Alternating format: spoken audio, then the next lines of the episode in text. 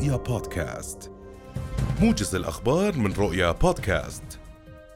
موجز الأخبار من رؤيا حياكم الله. استقبل جلالة الملك عبد الله الثاني وسمو الأمير الحسين بن عبد الله الثاني ولي العهد سمو الشيخ محمد بن زايد آل نهيان رئيس دولة الإمارات العربية المتحدة الشقيقة الذي وصل إلى عمان هذا اليوم. وكان في الاستقبال بمطار ماركا العسكري رئيس الوزراء الدكتور بشر الخصاونة وعدد من كبار المسؤولين. ويرافق رئيس دولة الإمارات في زيارته سمو الشيخ حمدان بن محمد بن زايد ومستشار الشؤون الخاصة بديوان الرئاسة الشيخ محمد بن حمد بن طحنون آل نهيان وعددا من المسؤولين الإماراتيين. نفى مصدر قيادي في حركة المقاومة الإسلامية حماس صحة الأخبار المتداولة بشأن رفض الحركة مقترحات وقف إطلاق النار. وقال المصدر في تصريحات صحفية إن ما تنشره بعض وسائل الإعلام من أخبار عن اتفاقات للتهدئة وموقف الحركة منها غير صحيح ويهدف إلى التشويش على موقف المقاومة ويتماشى مع موقف الاحتلال للضغط على الحاضنة الشعبية وإرباك الشارع الفلسطيني. في غضون ذلك أفادت صحيفة يديعوت احرونوت العبرية باندلاع خلافات حادة بين أعضاء حكومة نتنياهو بشأن صفقة تبادل الاسرى. لليوم الثاني والعشرين بعد المئة يتواصل عدوان الاحتلال الإسرائيلي على قطاع غزة مخلفا أكثر من 27300 شهيد غالبيتهم من النساء والأطفال إضافة إلى نحو 66600 جريح فيما لا يزال أكثر من 8000 في عداد المفقودين تحت الركام وفي الطرقات في حصيلة غير نهائية. واستشهد عشرات الفلسطينيين وأصيب آخرون بعد استهداف طائرات الاحتلال منازل في دير البلح وسط قطاع غزة. وأفادت مصادر طبية بانتشال جثماني شهيدين وعدد من المصابين إثر قصف طيران الاحتلال لشقة سكنية في مدينة دير البلح.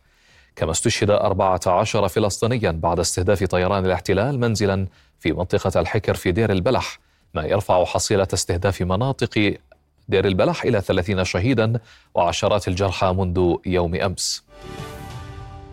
استهدفت سرايا القدس الجناح العسكري لحركة الجهاد الإسلامي جنودا من جيش الاحتلال الإسرائيلي بالقنابل المقذوفة المضادة للأفراد في محاور التقدم بخان يونس جنوب قطاع غزة بحسب ما أعلنت الحركة.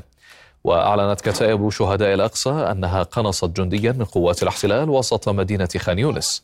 وبلغ عدد القتلى من جيش الاحتلال الذي أعلن عنهم رسميا 562 منذ السابع من تشرين الأول و232 منذ بدء عملياته البرية في القطاع. أكدت منظمة الصحة العالمية إجلاء 1243 حالة طبية من غزة عبر معبر رفح بينهم عدد من الجرحى لتلقي العلاج في مصر وبلدان أخرى. وأضافت المنظمة أنه تم أيضا إجلاء 1025 من مرافقي الجرحى.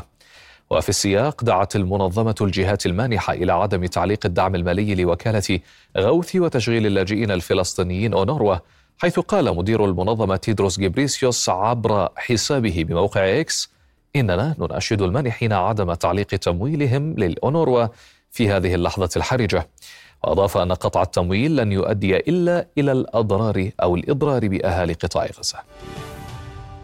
انسحبت قوات الاحتلال الإسرائيلي من مخيم العين غرب نابلس عقب اعتقالها شابين بعد أن حاصرت منزلا في المخيم بحسب ما أفاد مراسل رؤية.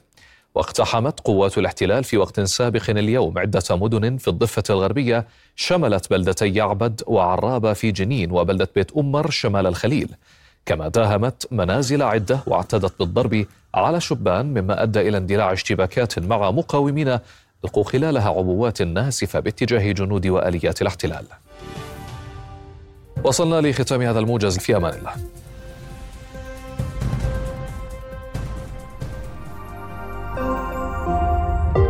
رؤيا بودكاست.